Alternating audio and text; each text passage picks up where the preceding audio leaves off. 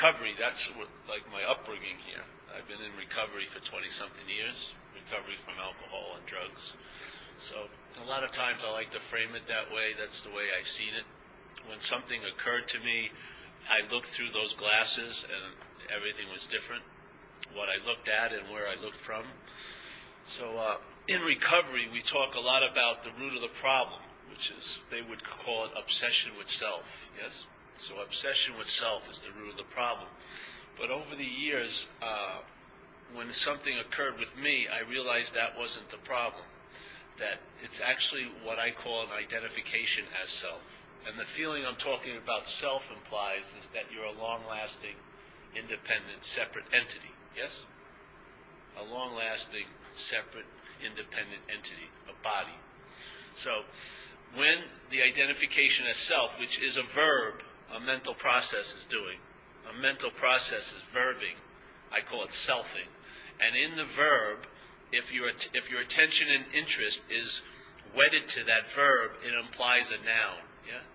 So let's just say, so the obsession with self that a lot of people have difficulty with the obsession with self would be represented in a lot of ways, but one of them is how mind rep- represents the day to you. Yes, it constantly represents what seemingly has happened over and over again. Yes, sometimes at night you see it from 50 different points of view, but all those views are coming from one system called self-centeredness. Yeah. So I believe the act, the real verbing is a thing called selfing, and when that selfing's in place, the obsession with self is, is the reinforcement of that. So the mind, conditioned into believing it's a self, what it does is it thinks about it a lot. Yeah? And if you look at your own thoughts, when you are, and my thoughts, when it's about you, how does your thoughts present you? When you're thinking about you, let's say in the past, how do your thoughts present you? As a body, though, isn't it? So when I think about me a year ago, I'm picturing myself as a body, yes? And when I'm worried about what's going to happen to me in the future, I'm really worried about what's going to happen to a body. Yeah? So the thought system that most of us are relying on, I like to call it self-centeredness, how it presents you, how it holds you is as a body. Yes? As a body. So when you're a body, you can constantly appear somewhere and sometime in the mind. Yeah? So past and future, which are just mental realms, become a place where you appear in. Yes? Because you as a body can appear somewhere and sometime that's not now. Yeah? So the mind thinks about you as a body somewhere and sometime. This to me is the obsession with self. And the thing is, let's say you have a thought. Yeah? A thought comes by. Have you noticed that a thought is like you see it and you hear it, yeah? It's sort of like if I was looking out the window and I saw a bird fly by, I'd see the bird if my eyes were open. Well, the mind sees thoughts. Like in Buddhism, they call the mind the sixth sense. Yeah? There's the hearing, feeling, tasting, touching, and smelling, and then there's seeing thoughts. Yeah? So the mind is like an organ, like the eye would see a bird, the mind sees thoughts. Yes? So that idea of so there there's the sense of conscious contact that we're all in. Right now that's what our experience is comprised of, is comprised of seeing, hearing, feeling, tasting, touching, and then seeing thoughts about the seeing, hearing, feeling, tasting, touching. Yes? So that's conscious contact.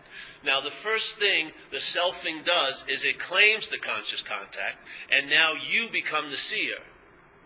You become the hearer you become the feeler, you and I become the taster and the toucher. And like Buddha said, was supposedly said, who knows what he said? It was like 300 years after he passed that they wrote stuff about him. But in, in Buddhism, there's a beautiful statement by, uh, by Buddha, which is he says, when seeing, see.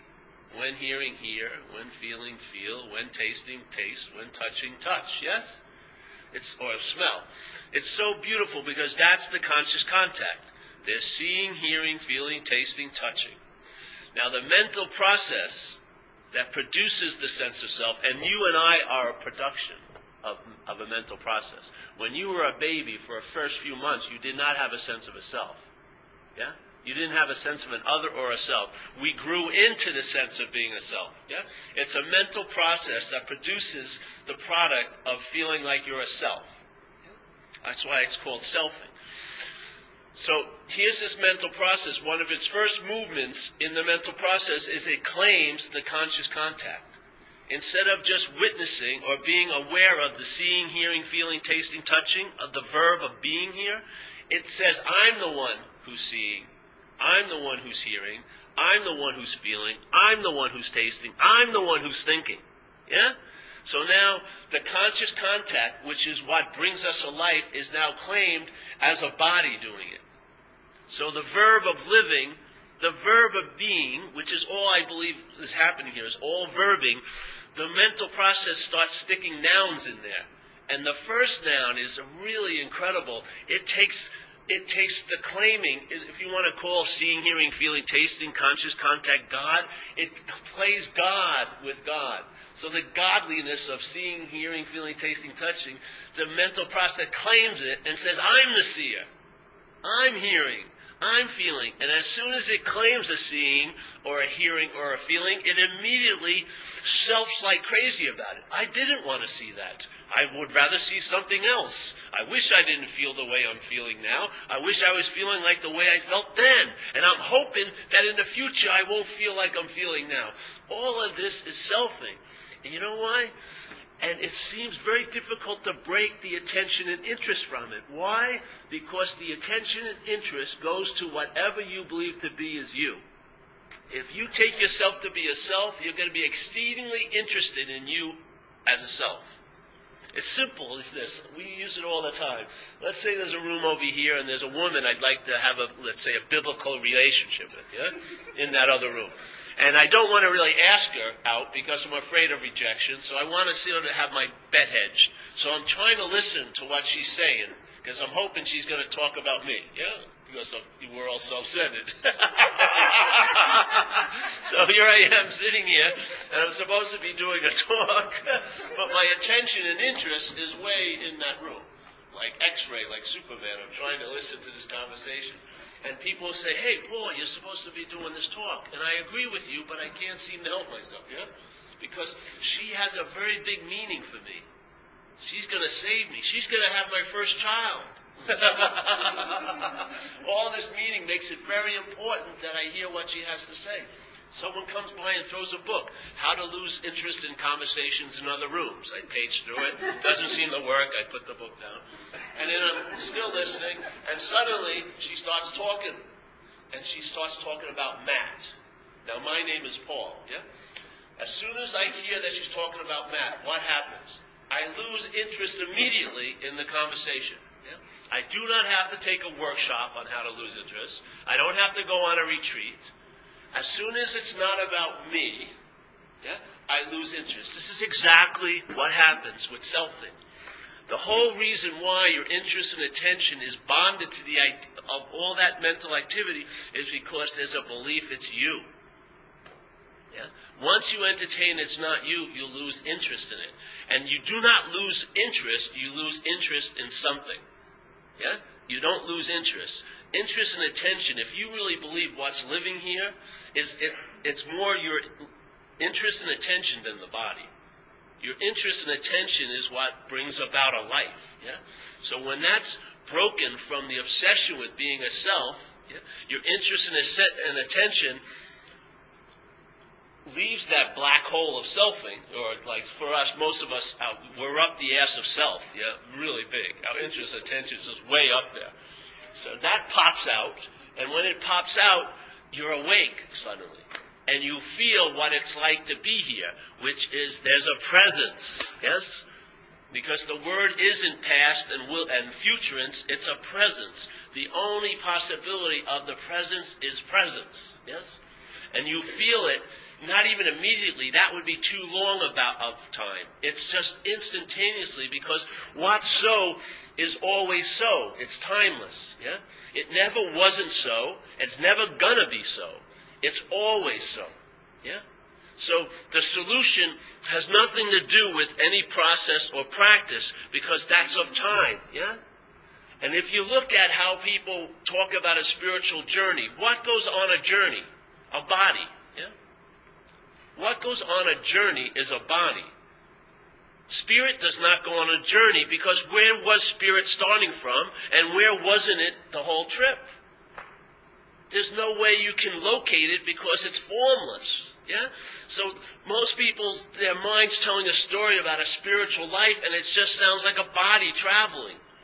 There's an identification as a body, and if a body tries to get spiritual, it's pointless. It's the recognition I'm not that, that it doesn't become an experience, spirituality, it becomes a state. Yes. With nothing, see, if it was based on you, you'd never get there. Yeah? You'd be always moving the goalposts. Your mind would play God. We talk in recovery. The biggest dilemma in recovery is to quit playing God. It doesn't work. Well, how does your mind play God? Doesn't it tell, when you want to know God, who tells you how good you're doing? Does God tell you, or does it you tell you? Yeah? Who tells you you're getting close? Does God? Yeah. And who is it? So here's God who's supposedly everywhere, and you don't like the word God, just, whatever you want to use. But who's going to inform you when you know God? Is God going to inform you you know God, like as if He can overpower you, or is it you that informs you if you're getting to know God? Which is the God? What's playing God then? You or God? So the whole point with the idea of being a self, as soon as an object is taken to be a subject, yes, then everything else gets thrust into a position of being an object to this subject. That's why enlightenment, the way people entertain it at times, or read it, or read it, or think about it, or hold it when they hear it, it's as if it's an object that you're going to get. Yeah? That I'm, as the subject, I'm going to get this object called enlightenment, and it's going to give me, as, a, as the subject, an advantage. Yeah? So I'm going to be enlightened, or I'm going to be awake. Yes? So it becomes an experience or something that you can get. Yeah? And if you can believe you can get something, you will definitely lose it. Yeah? Because as soon as you become the subject and everything gets thrust into an object, you become the dualism in duality. Yeah? You become the dualism in duality. So if you believe that there's an object called enlightenment, then it's definitely not where you're at. And therefore you have to take a journey to arrive there. And even this idea of being a non seeker is the same thing as being a seeker. It's an identification with both. Yes? So the point for me was when I've lost interest in the idea of being self, I saw it as a foreign installment. Yes? And when it's seen as a foreign installment, the first thing the mind can entertain is that it can be free from it. But most of us are trying to entertain being free as it. Yes? Because we're identified as self, and when you're identified as self, you don't know you're identified as self. That tells you that you're identified as self. if there's a feeling that you're not identified as self, that's the identification as self. I needed to hear it from some outside source, and I was practicing up the wazoo spirituality. I was meditating, to going to Vipassana, staying in jungles in Thailand, 14 hours a day. It was fucking insane. Yeah? All the while, all the while, the template over all the behavior was I was a long lasting, independent, separate entity that was doing things to get something. Yes? So I was meditating. I was the subject, and the meditation was the verb, and the object that I was meditating on was, let's say, breath. Yeah? This is like.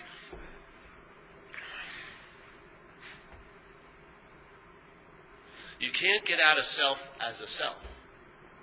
It's impossible. The only, it's, the only solution to an imaginary problem is to realize it's imaginary. That's the only solution. If there's any more application of solutions to the imaginary problem, that's the bigger problem.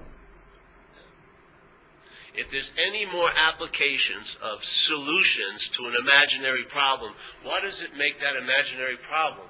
It makes it real to who? You. Yes? It's not real, but it's real to you. Yeah? So instead of seeing life as happening, life is seen as it's happening to me. Yeah? As soon as it's about you, everything that occurs pertains to you, and it's not even you. Yeah? And your mind tells a story, just putting nouns all through all the verbs, yeah? Instead of sensing the seeing, hearing, feeling, it's always I'm the one who's seeing. I'm the one who's hearing. I'm the one who's feeling. It's like, who here can take a shit when you want to? Yes? Who has even, you know, perfected that incredible yoga siddhi that you can take a shit when you want to? Yeah? I mean, usually, I, I would have loved to have not taken shits on Indian trains, you know, but I had to go, go to the bathroom quite a lot. It was unbearable. So here, what about digestion? We just ate some food. Let's say if what do I if I was the digester, it would be in line. Be you know the burrito that I had earlier would be in front of it, and there was the pizza I had last Saturday, and there would be a big lineup. When I'm where am I going to get to this digestion? You know, I got a huge amount of stuff to digest, or I'm pumping my heart. If I was in charge of that, I'd be dead. Yeah. If I was the hey, oh, I forgot, Jesus Christ, that's it. I missed it only once. It's done. Or the blood circulating in my body. Yeah. but the head, you have a feeling it's you doing it, isn't it? Isn't that the feeling? Isn't it the feeling? And can you imagine when, you, let's say, there's these these grosser activities, I usually use an example, I probably won't now, I don't know you well enough, I really won't. But there's these grosser examples of uh, the bodily functions that you have absolutely nothing to do with, yet when it occurs, you think you're the one who took the shit, yes? Yeah. But here, that whole idea is raised to the level of a very subtle level of thinking, and you actually believe you're the thinker of the thoughts?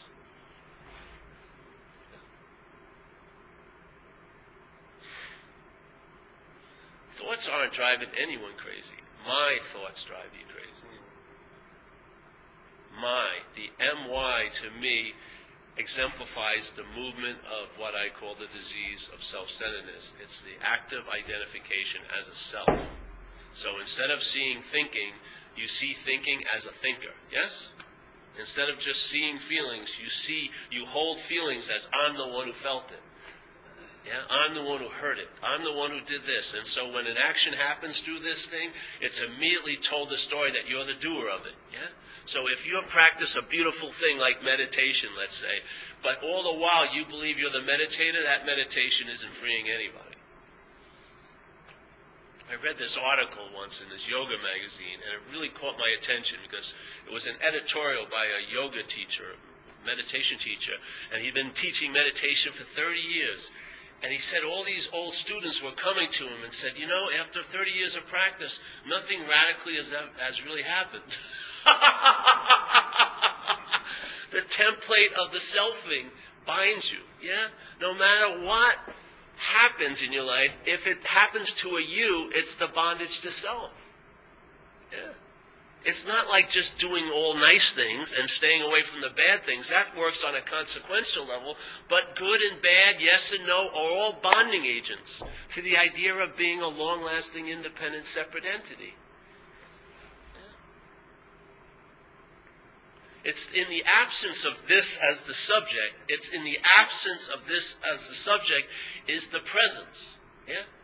The presence is here at all times, but it doesn't co- become obvious until this is absent. And, and what I mean absent, meaning absent as me. Yeah? Not that it's absent, but it's absent as me. In that absence as me, the sense of presence is available. All the time, right where you are, with no requirement necessary. There's no God playing with presence. Yes? There's no mind telling me how far away I'm from it and how close I am from it. All that gets short circuited, and you're in the immediacy in the immediacy of the event. Yes? But as soon as you, let's say anyone have epiphanies here? You know what an epiphany? Yes? Epiphanies? Anyone? Yes, some? There's got to be spiritual seekers. You gotta. How can you be a spiritual seeker unless you have a few epiphanies on your mantle? Come on, everyone. You know what an epiphany means? An epiphany. It's. have you ever made a reservation for an epiphany? Did you call ahead and say, "Hey, I'm going to have an epiphany this Friday night, uh, around seven to nine. Like they're going to close at eight. I got to get out of there by nine. The place is closing. You know, pump the Kenny G music in and get the candles and uh, yes, run the bath. You know, I'll be there for a while. No, you don't ever know what's going to happen, right? It's sort of like an interruption in the linear story of you.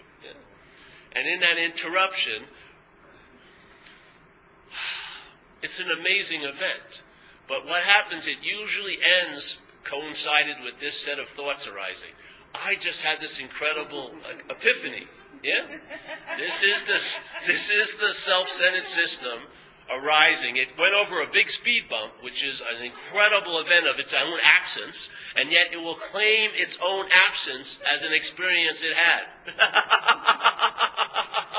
it will inform you that you, as a long-lasting independent separate entity, just had this incredible experience of your own absence.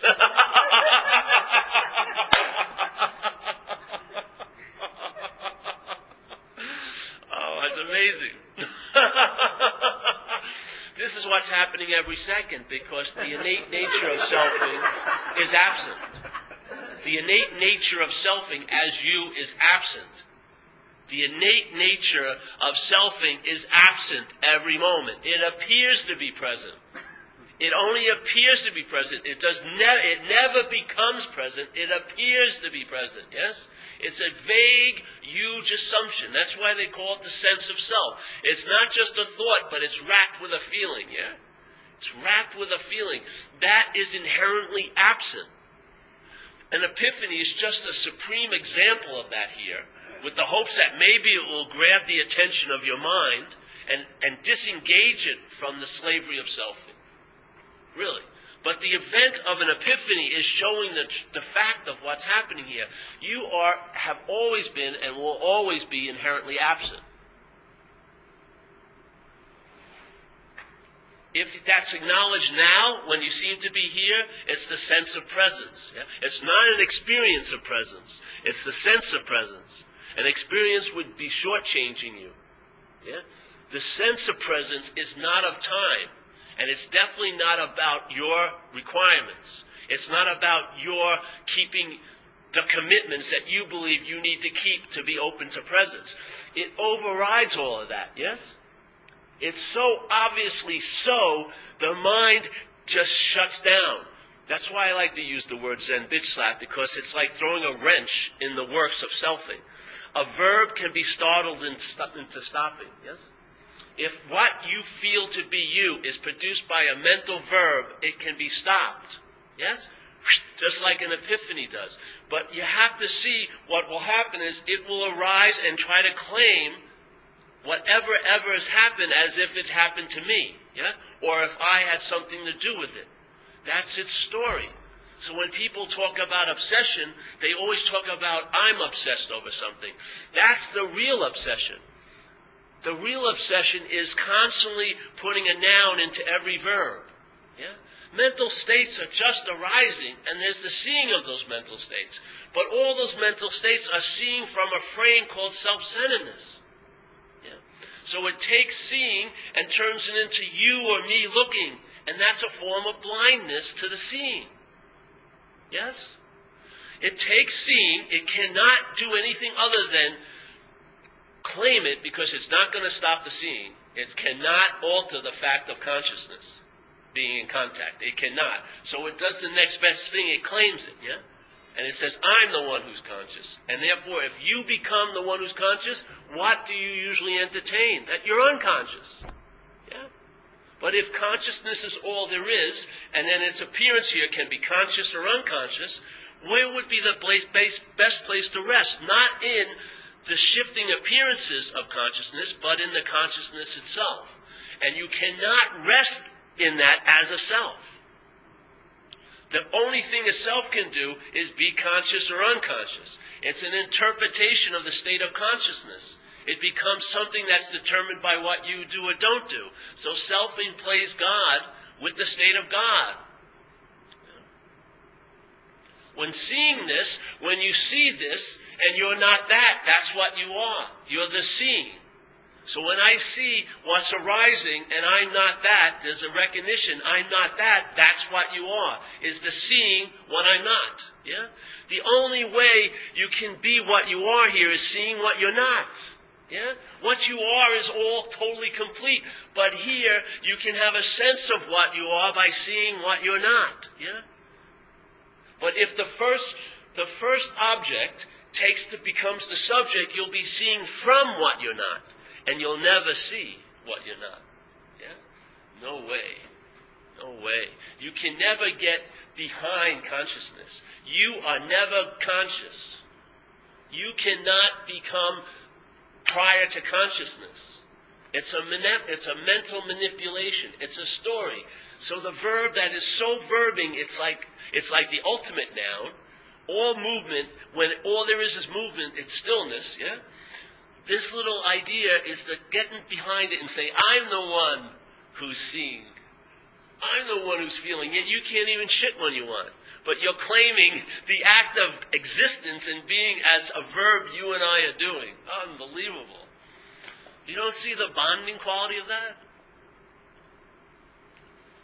So you make something that's always so, maybe infrequent for you. Who knows what your mind story is? Maybe you'll be one who never finds the spiritual pot of gold. It'll always be a life of longing and hoping and striving and vigilance. It sounds very noble, but it's a story, yes? And there's thousands of stories, but the dilemma isn't a story, it's the author. The author is where the bondage occurs. A story is a story. If someone comes over your house and tells you a really woeful story, don't you have an innate immunity to it? Because it's not you? No matter how juicy it is, it's you really don't get so absorbed in it as they are because it's not your story. Can you imagine if the mind's activity was held the same way? It is not me. Your interest and attention would leave. And I don't know where it would go, you'll find out. But I notice for me, it's created a sense of traveling lighter. The terrain of my life is going to be whatever it's going to be, but I travel lighter now. I, is a weird thing to say, but there's a traveling lighter over it. I'm still going to have, you know, sickness if I'm supposed to have sickness and get jobs or get fired, whatever. But the travel lighter. Yes?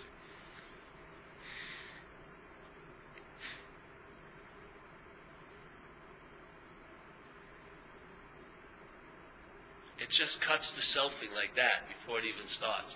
Once there's the sense of being the doer, yes, there's going to be guilt and shame about what you omitted or what you committed.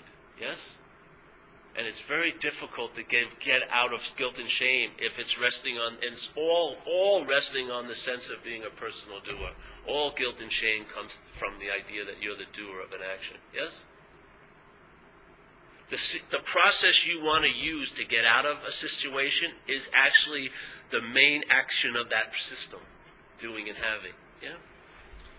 You're attempting to use the main action that binds you as a doer to try to get out of you of it. So when, no matter what you do, will be used to bind you to becoming the doer. So it's a, you don't believe it can be a spiritual self? Jesus Christ. It thinks it looks great in whites. It likes incense likes patchouli oil. Yes? Vegan? Sure, bring it on. Yoga postures? Yeah, yeah. It will take advantage of everything it comes in contact with, like Trungpa Rinpoche said. It's true. The movement is the claim. That's its movement, because it doesn't have a life, so it takes the life that's available. Yeah.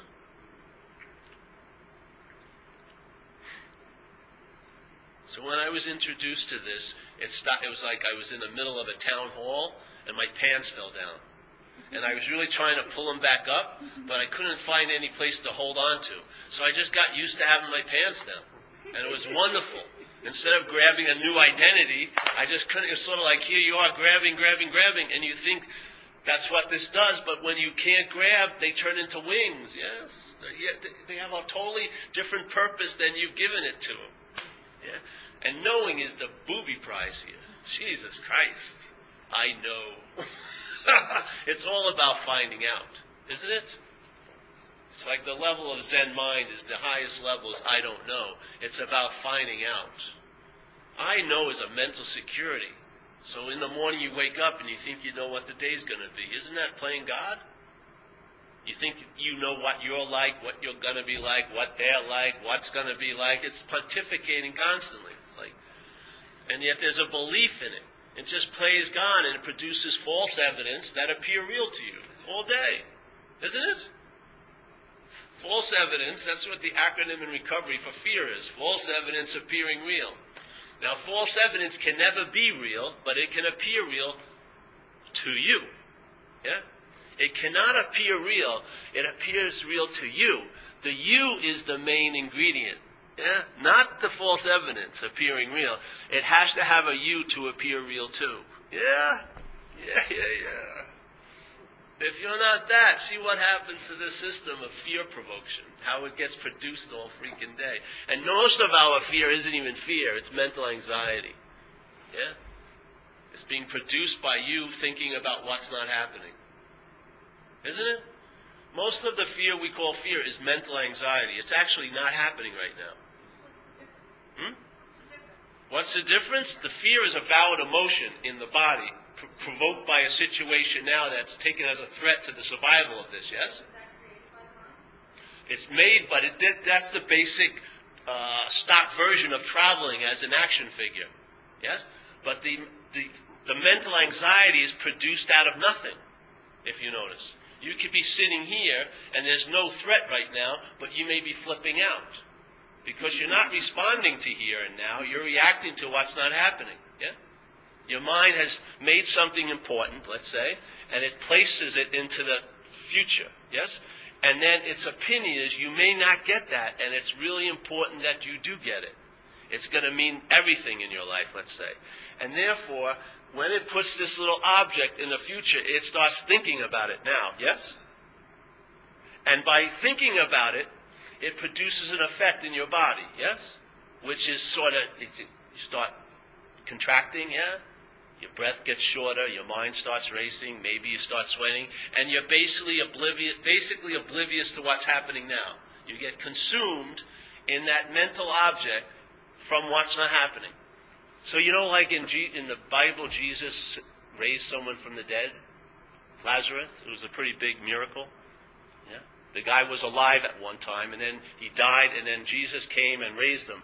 But we're making something out of nothing all day. A bigger miracle than Jesus ever did. We're worrying about something that's not happening and producing an effect now. Yeah? Aren't we?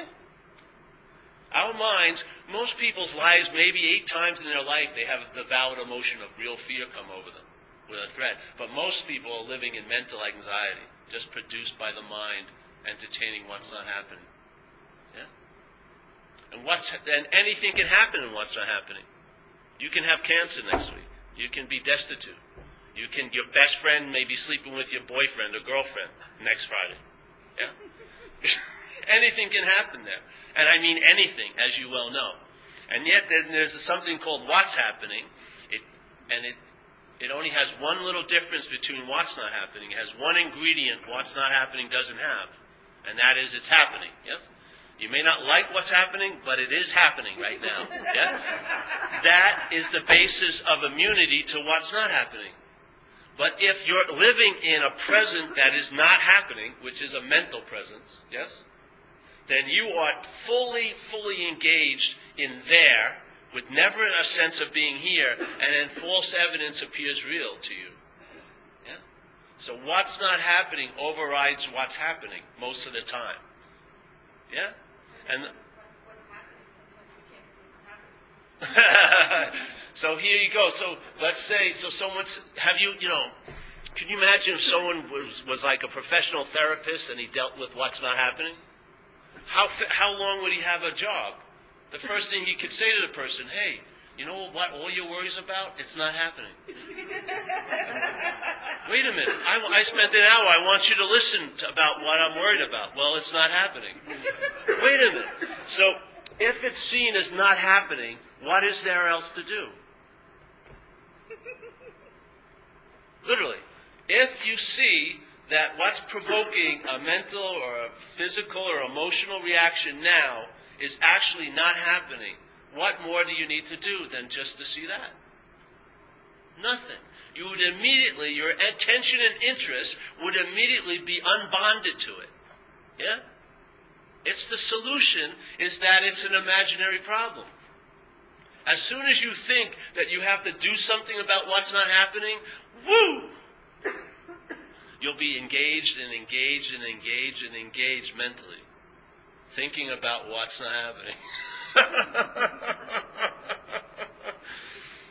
so, I like the idea of ex- expressing or sharing what it looks like, what I'm not, yeah? Because you can't describe what we are. Yeah? It's indescribable. You can't have an experience of it because you are that, yes? You can't become a subject and make what you are an object to have an experience of it. But you can see what you're not. Yeah? You can see it because you have the ability, because consciousness is available, and you can become conscious of the presence of what you're not, yes? Which is therefore truly absent, and that's the presence. Yeah? So the pseudo presence is seen as absence, and that's the presence.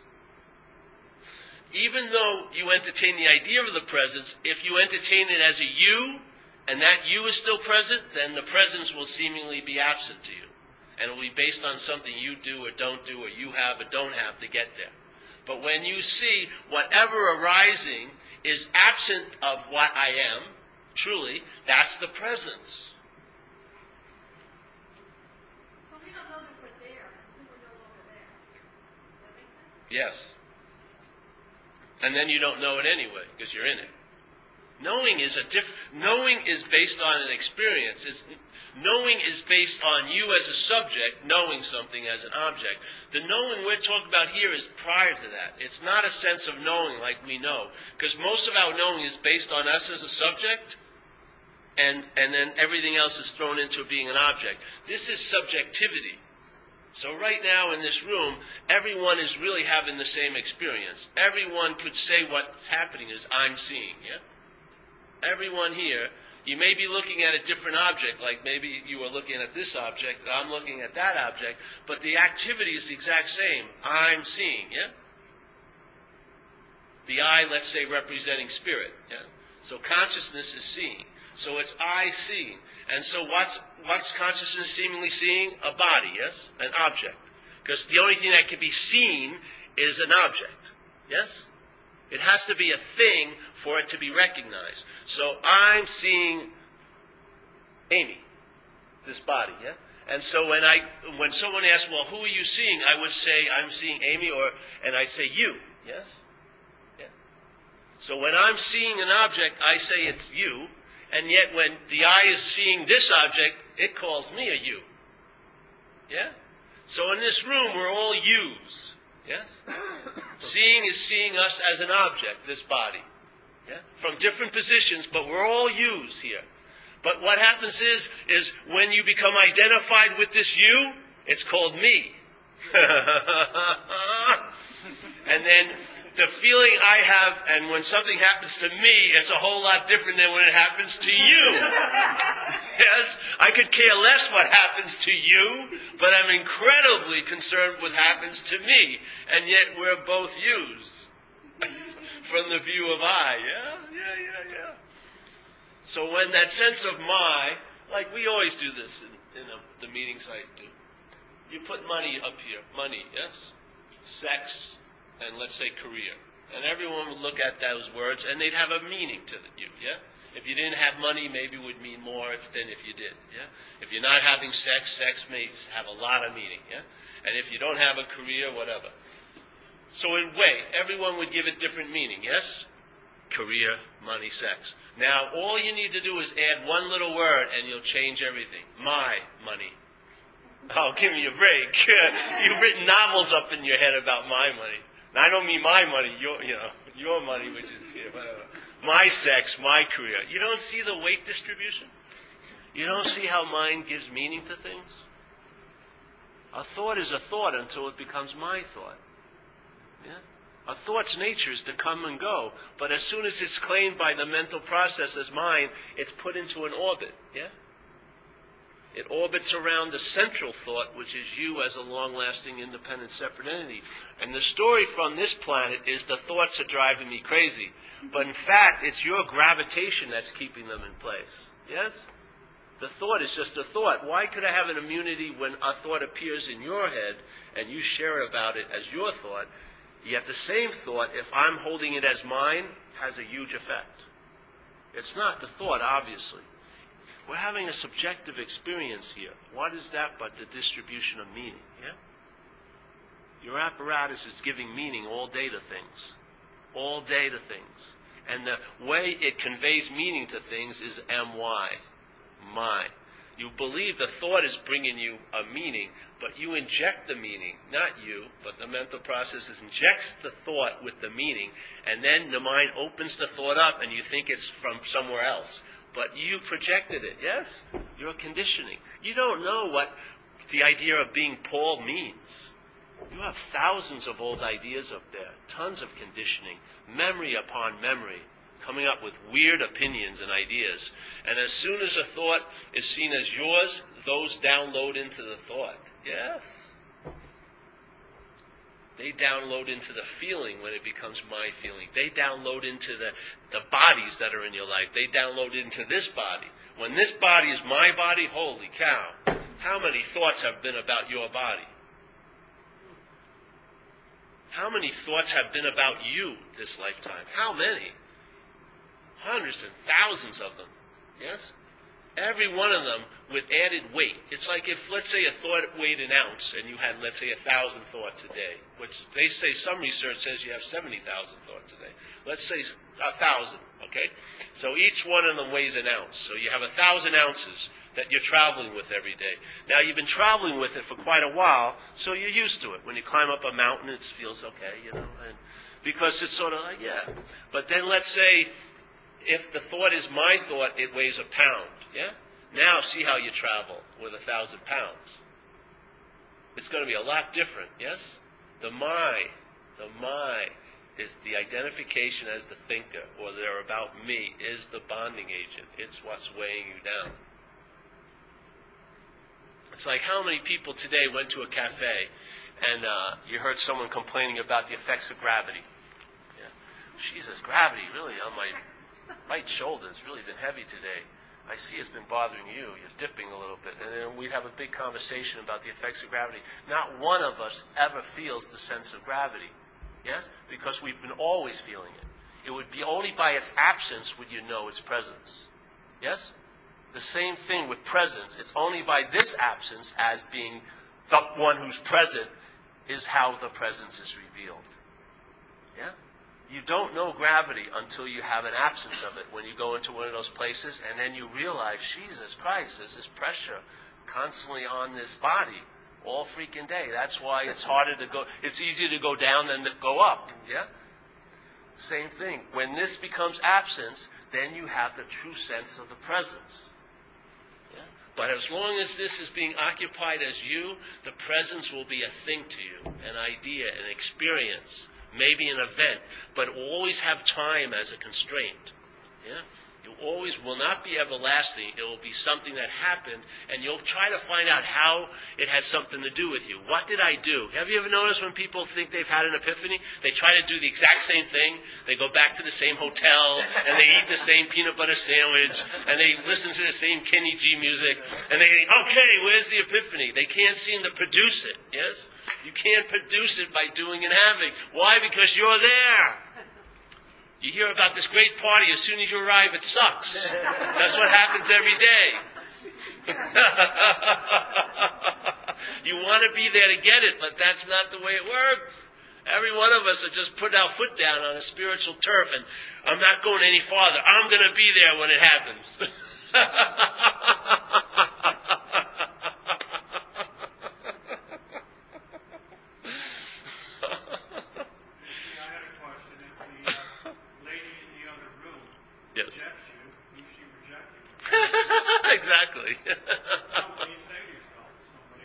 don't say anything to myself.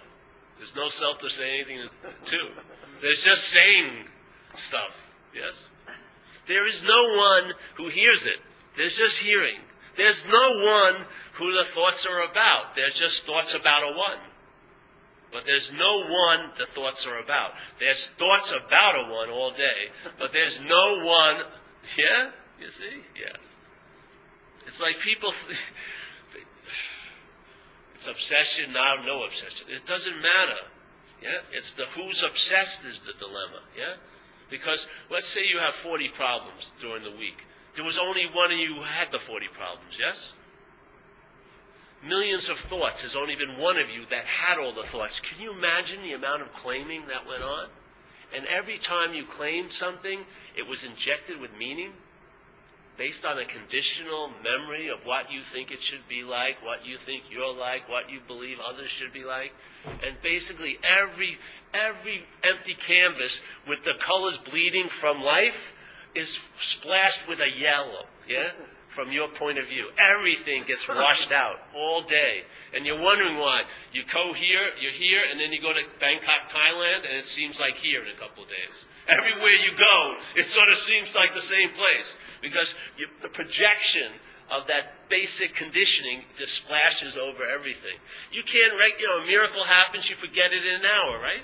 but you're pissed off about somebody who did something 40 years ago, it's like a candle vigil every day. Just attention and interest, cultivating it. And yes, my whole life would have been different if that wouldn't have happened. Give me a fucking break. Jesus, it's ad nauseum, isn't it? And you're talking about your spiritual condition, how good you're doing. It's total selfing, constantly. This is about you lose interest in the need to be liberated. That's the liberation. It's not liberation. You just freaking lose interest in the whole idea that you're bound. Yeah?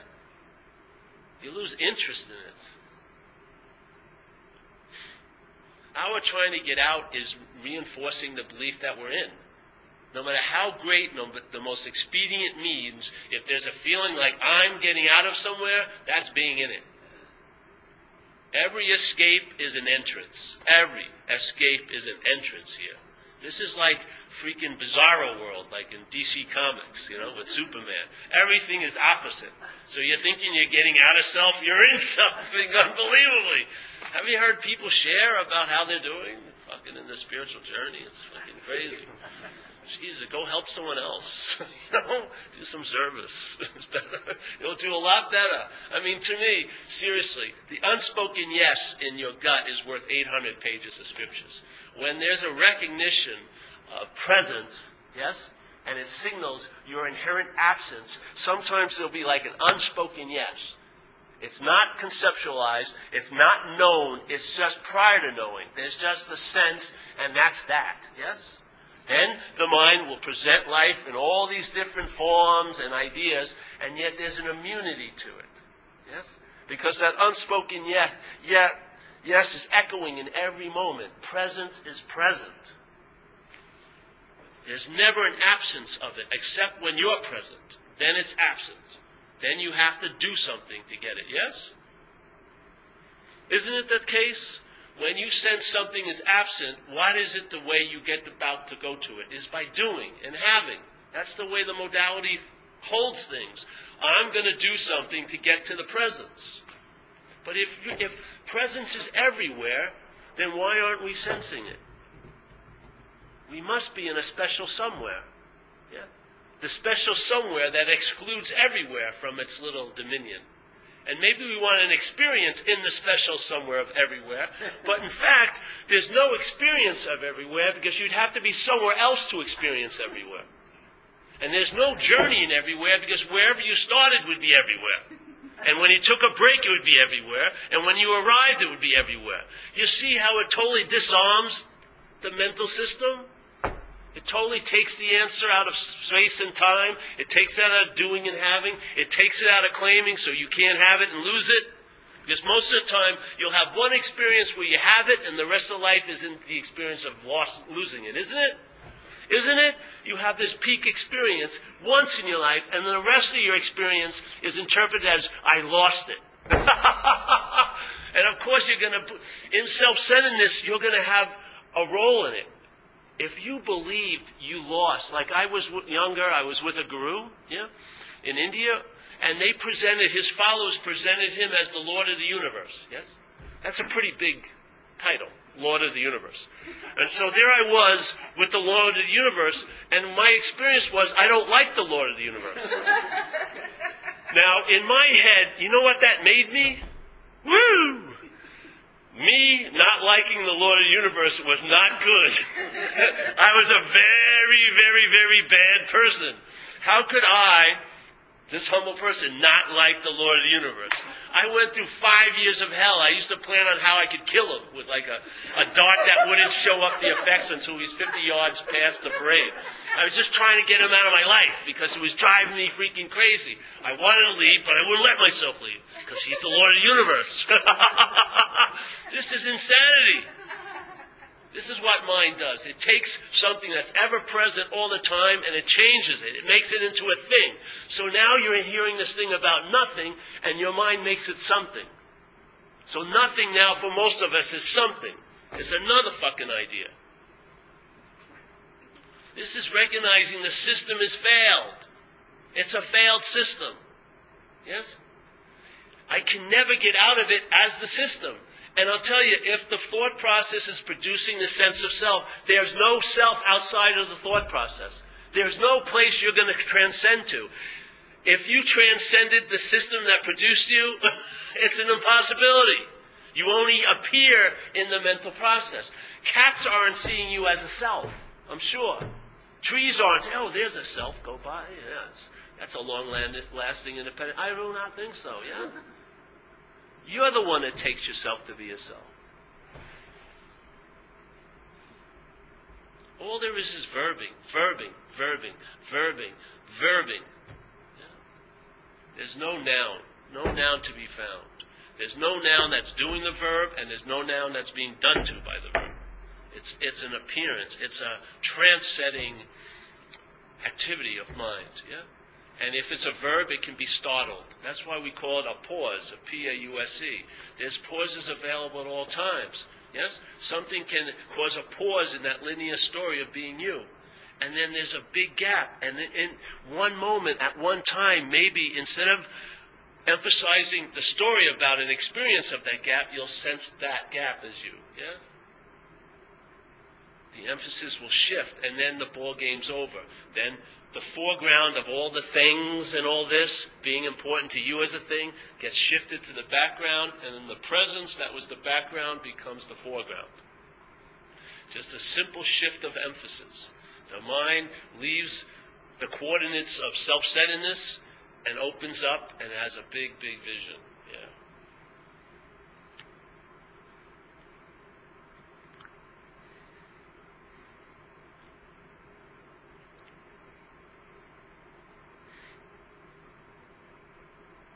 And you sense a presence, yes? Hopefully in the room you can feel something. Something happens. You'll hear notes and you'll see, sense the silence that allows that note to appear. Yes? We do a thing, and we have time. I may as well give them my best show. Yeah? All right. All right. So here, let's say there's a chair here. Yes, this chair. Here we go. Here's a chair. Now, this chair, a lot of important asses have sat in this chair over the years. It hasn't moved. It hasn't moved from that place in this beautiful room for 40 years. Yes. There's the chair. Okay. Now I move the chair. Don't follow where it goes. Just look at where the chair was. How do you know there was ever a chair there? By memory, right? That's what happens with you. You're remembered, actually. That's what the mind's doing. It's remembering you. It's remembering a you. So here's the chair. Now, if I look at the I look at the space, did I have to move some space that was the size of a chair to take you know, to reclaim the space the chair was taking up? In other words, was there an absence of space where the chair was? Or was the chair more like an appearance in the space? Yeah. In other words, when I moved the chair, did you see a moment where there was no space and it had the outline of a chair? No, no. There's just space, yes? And so, if you wanted to find out, all right, I'll know the chair was real by its effects. Where would you see the effects of the chair? On the floor, maybe. Yeah? And maybe it rubbed against the wall and you'd see a mark. But in the space, there would be no sign of any effects, would there? To the space, by seeing, by looking, you never see that there was ever a chair, yes? And the chair could only be conjured up by a memory. And it actually took no space whatsoever. In a way, you could say that the chair is an appearance in the space. Just like this wall is appearing in space. It's not taking up, it's not, it's not it's not replacing space, it's appearing in space, yeah? If we took this wall down, we wouldn't have to call a big, you know, factory, hey, bring me about 300 yards of space, put in here. There would never be an absence of space, would there? It would just be, so this is inherently an appearance, yeah? This thing would be taken down, the, the space would still be the same. Same thing. The chair, the only influence it has is on other appearances. Yeah? The floor and the wall. It has no influence on the space. Now, what's the difference between that chair and me, really? As a you. As a you, I'm an object, yes? Now, you're seeing me. If I walk behind this wall, you wouldn't see me, you would remember me. You would remember, hey, he was just right here. That's right. But you wouldn't be having conscious contact. You would be remembering me. You saw me in, as a form, and you took that to be me, and now that form's not here, you don't think I'm around. But this form, can I grab the space? No fucking space. Can I grab it? Can I? Where's the neck of space? I'd love to strangle it. really, yes? I can't really affect space whatsoever. It's like we are really like space, or let's say open sky. Yeah? Like you ever see the sky?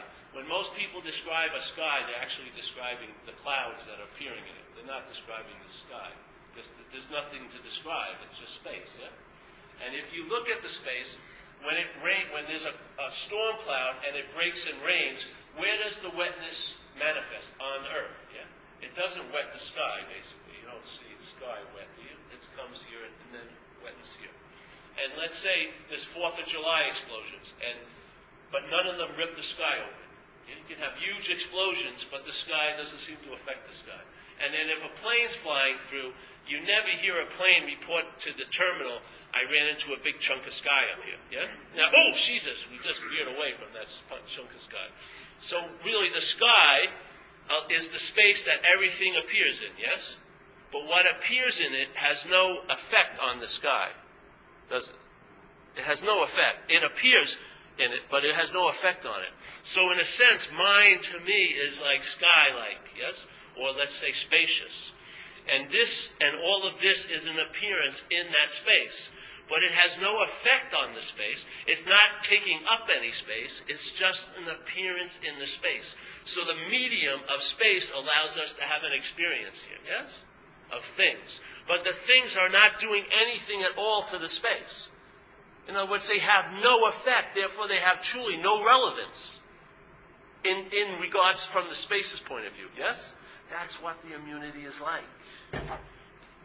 The immunity itself is like that. You have a sense of being the sky instead of the clouds. You have a sense of being the sky instead of the noise of the explosions that provoke a fear that, oh, I got going to get ripped up. All that stuff shifts dramatically because your sense, your, your attention and interest is resting on the sky-like quality of mind instead of the appearance of mind. And God forbid, you know, to put one appearance of mind as the one who is the, the subject is very, very intense for the poor body operation. Yeah? The poor apparatus just gets totally weighed down. Can you imagine? You ever see when you were a kid and you looked at a bug and you got a magnifying glass and all you want to do is look at it closer, but you end up burning it, yeah? Because of the sun hitting it our minds to put all this mind attention on a body as you. It's way too much juice, really.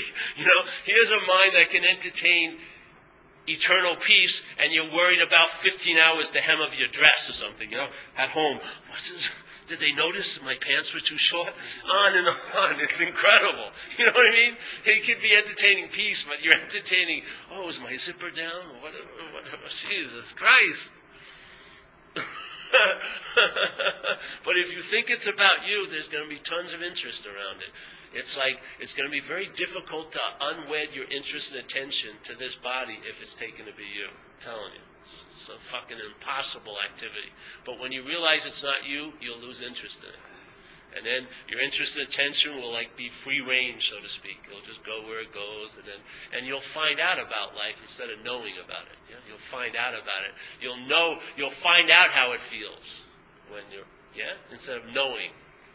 I know what awakeness is. That's a booby prize. Finding out what it's like every day is cool. Eh? Yeah. So, any questions? No. Stunned into silence. I love it. Yes. Cool. Oh, Jesus. I, the window was closing. You just got in at the last second.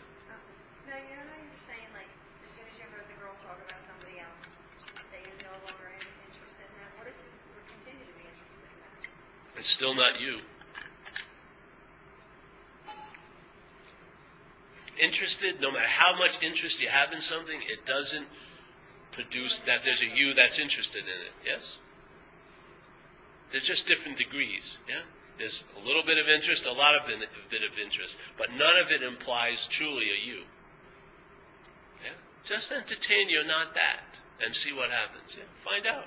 See, I found you'll know the problem by the solution. It's the only way to really know the problem is by the solution to it. Yeah, you get you start traveling much lighter, and then you're onto something. I found in my own procedure, if you want to call it that, that a lot of the a lot of the trance is based on interest and attention, and that interest and attention is wedded to whatever you think you are.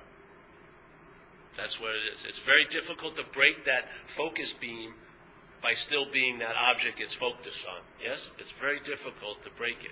If you're not that, it gets freed. Yeah? And then the interest and attention will like sort of seed your life in a different manner. Yes? Yeah. Yep.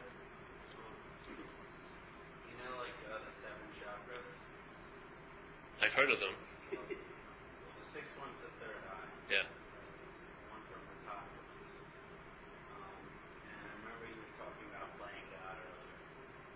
And I'm curious, because I see a kind of fine line between playing God and then developing a sense of intuition. And what is the.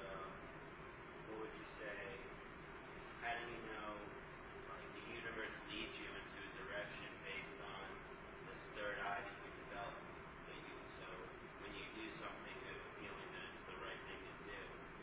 But, but how do you know that that's just not you playing God? So where's the fine line between your third eye and playing God? Because any playing doesn't imply a you. Yes? So when there's a seeing of playing God, if there's a seeing of playing God, there's never a you that was playing it. So mind can be playing God all at once. It's the sense of being the you that's doing it is the is to me the bondage. It's not the activity of mind. It's not whatever's happening. It doesn't is secondary to if it's happening to you or from you. That to me is the initial place to look, not what's happening. There's playing God. That's what the mental process does. But part of it's playing God. It, it, it creates a sense of being someone who's doing it. Yeah. And of course, if there's a someone who's doing it, you may have a strong feeling you shouldn't be doing it, and then you'll play God about that. there'll be a playing God about that. Yes. And the selfing just geometrically progresses. Yeah. Yeah. But if you just see things as see whatever arises cannot possibly be you. Whatever can be seen isn't what's seen. Yeah. Whatever can be seen is not what's seen. To truly see something is to see that you're not the one seeing. Hmm? To truly see something is Yes, definitely, definitely. The seeing is always happening, but if there's a feeling of a one seeing it, that's a form of looking, and that's a sense of blindness, really. That's how we stay blind to the seeing, is the seeing is claimed to be a someone looking. That's how it is. It can't get rid of the seeing, but it claims it. It turns it into a form of looking, let's say called self-centeredness. So it piggybacks on the seeing, but you don't see the seeing because you're in, engaged in the, like the, it's sort of like a painting that's been painted over. There's like a masterpiece underneath. But when you look at the painting, you see like the howdy doody face that's been painted over it, yes? So there's the beautiful, there's the seeing, but most of us are in a movement of mind called self-centeredness, which claims the seeing and turns it into a form of looking called self-centeredness. In other words, it's a form of looking that whatever is seen is seen as how it pertains to you. Yes, this is incredible self-centeredness, yeah? So it's a working system. But all systems rely on the seeing. There's no life without it. There's nothing that could occur without the seeing. Yeah? So the, what it does is it claims it. Yeah? By, by producing a sense of being a you that now does or does what always is so as a verb, yes? I'm doing something and I'm really conscious today, yes? And then I did something yesterday and I'm really unconscious. That's like taking consciousness and making it into a verb, as you as the noun, yeah? Yeah, you see it? In the seeing of it, that you're not seeing from it, and you'll get a hit on that, yeah? When you're seeing something, there's a very, very deep understanding in your gut that I must not be that if there's a seeing of it, yes? When you're seeing from it, there's a. If you're seeing from it, it's like there's you you believe the first, the second knot is the first knot, yeah? You're not. There's a. You believe everything starts here, which is not the case. Nothing started, yes, here. There's all going on. Selfing, verbing, everything is going on. Yeah? There's no noun to be found. It's the noun, it's like we're saying, for something to, to swirl around something, it has to be a something. Once there's a noun made, the water that seems to be flowing can start going around it, yes? Just like barnacles we talked about last night. The barnacles of old ideas and, and ha- mental, deep mental grooves and habits may be driving supposedly you crazy. And to try to pull barnacles off is very difficult. But if there isn't a rock for the barnacles to latch onto, how much trouble will the barnacles cause? They need a rock to lodge onto. If the rock, which is the idea of being a long lasting independent separate entity, is seen through, the barnacles have no place to latch onto. There's no place to anchor. Yeah? So selfing is going on. It anchors on the idea of being a noun. Yeah? So all these flows now they're happening to you. And so something that has the nature to come and go is now in orbit around you. So you think you've gotten over something, and then four years later it shows up again. It's just got a big orbit. Other orbits is about you know, like how you look all day. It's short orbits, but they are all being held by the gravitational pull of selfing. A solar system needs a sun, yes, to go around. In this little mental solar system, you play the role of the sun. I'm all there is. It's me. I'm the doer and the haver. I'm seeing, I'm hearing, I'm feeling. How do you like it? Is it working? Well, when you first uh, entertained this this story that you're telling about, like when your pants were down, did uh did you go through like a period where your body just like killed? I mean, like you know, if you've had all this like contraction Yes, yes. throughout your whole life, Yeah. did you go through like a period where I don't like to talk about that because I don't. A lot of times when people hear something, they start using that as a way of excluding yourself from it. Like, oh, that hasn't happened to me, therefore, that's it's hasn't happened to me yet. There's no need for any event. It's always happening at all times. But what occurred with me was I went through like a nine month thing that was very uncomfortable. Extremely. You know, for the apparatus. Very uncomfortable because I was disengaged and everything was like a. It was like a, an itch that never stopped, yeah.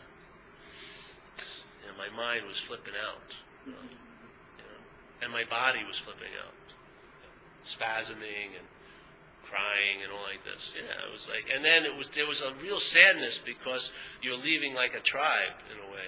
Everyone else is crazy.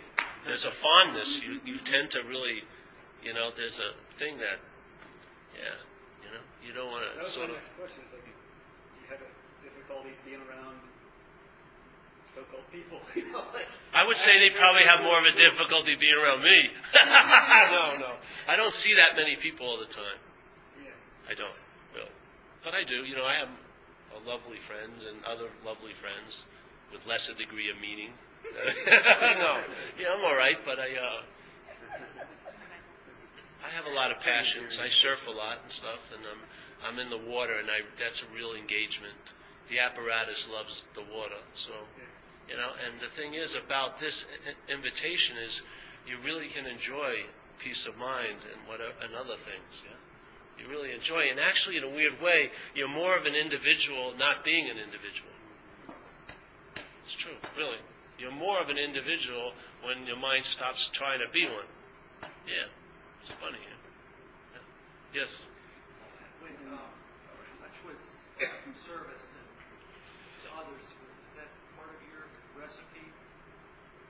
Uh, well, now we're getting into a whole other thing. But for me, I come from recovery, so my conditioning needs service as the apparatus. The type of the type of mental uh, uh, positioning I'm in is an extreme division of self-centeredness, extremely obsessed with self. So one of the the uh, the ready-made uh, remedies here is to get out of oneself by being of service to others. So uh, yes, I've had a, a lot of service opportunities in my life because it's needed as a remedy, yeah, for the apparatus. For this apparatus, I'm not talking about what we are. You have there's an apparatus that has its own little needs and everything, yes, and this apparatus, this mental bent of this apparatus needs service, yeah. Service is, it keeps it healthy. It's like an exercise. Yeah. But I love service. That's why a lot of times I'll be at talk and I'll